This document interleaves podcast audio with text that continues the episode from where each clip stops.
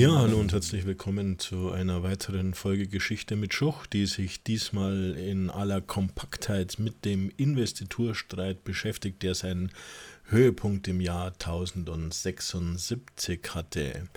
Wir haben uns ja in einer vorhergehenden Folge schon mit der Auseinandersetzung zwischen dem Papst und dem Kaiser über die Frage beschäftigt, wer darf Bischöfe in ihr Amt einsetzen, also die Frage nach der Investitur der Bischöfe, der Laieninvestitur durch den weltlichen Herrscher.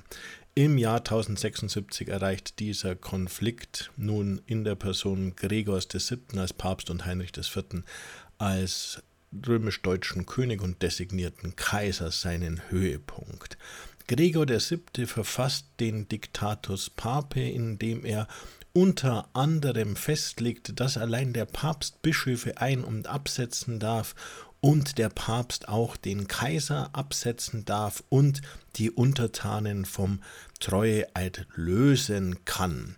Damit hatte sich Gregor VII., dieser Reformpapst, eindeutig in seiner Autorität ganz klar der weltlichen Macht übergeordnet.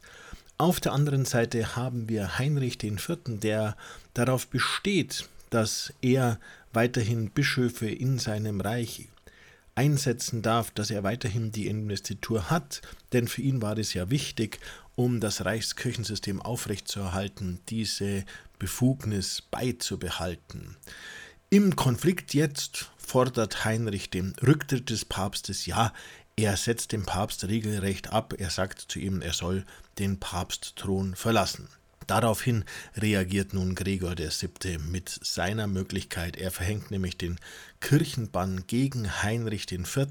Das heißt, der Bann war ein Verbot, dass Christen ihm weiterhin dienen durften, und damit natürlich gefährdete der Papst den königlich-kaiserlichen Herrschaftsanspruch. Für Heinrich IV., wenn er nun seine Macht behalten wollte, gab es nur eine Möglichkeit, er musste sich vom Kirchenbann lösen.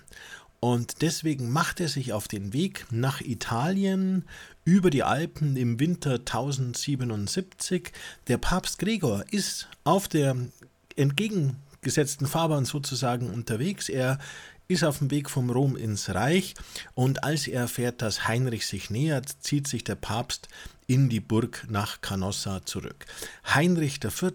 Unterwegs als Büßer, nicht mit großem Geleit, sondern eher einfach schlicht und zu Fuß den meisten Weg gehend, kommt vor die Tore der Burg von Canossa und bittet den Papst hier um Vergebung. Er unterwirft sich dem Papst, steht da 3 Tage lang, so berichtet die Chroniken, im Schnee, in der Kälte, und fleht den Papst um Vergebung an.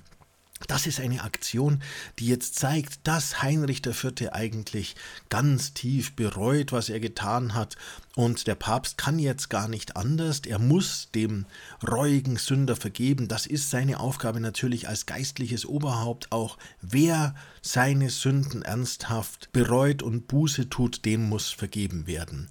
Und daraufhin hebt Papst Gregor VII. Den Bann gegen Heinrich IV. Wieder auf. Und das ist für Heinrich die Möglichkeit, sich seine Machtansprüche in Deutschland weiter zu sichern, auch wenn dort sein großer Gegenspieler Rudolf von Rheinfelden noch mit Waffengewalt versucht, seinen Herrschaftsanspruch durchzusetzen. Letztlich dominiert Heinrich IV.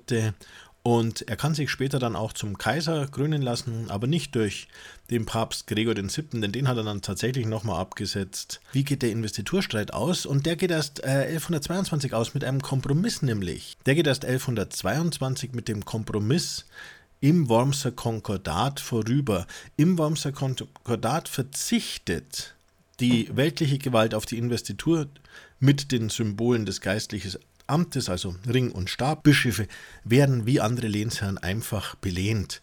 Wichtig ist, was dieser Investiturstreit jetzt ausgelöst hat, was den Staatsaufbau und die Struktur Deutschlands angeht. Es ist nämlich die beginnende Trennung von Staat und Kirche, und es ist auch der Beginn eines Föderalismus. Denn anstelle der Bischöfe treten nun verstärkt die Reichsfürsten, die immer mehr an politischer Bedeutung gewinnen. Ja, das war's in aller Kürze zum Investiturstreit. Ich hoffe, ihr konntet einiges mitnehmen, und bleibt mir gewogen.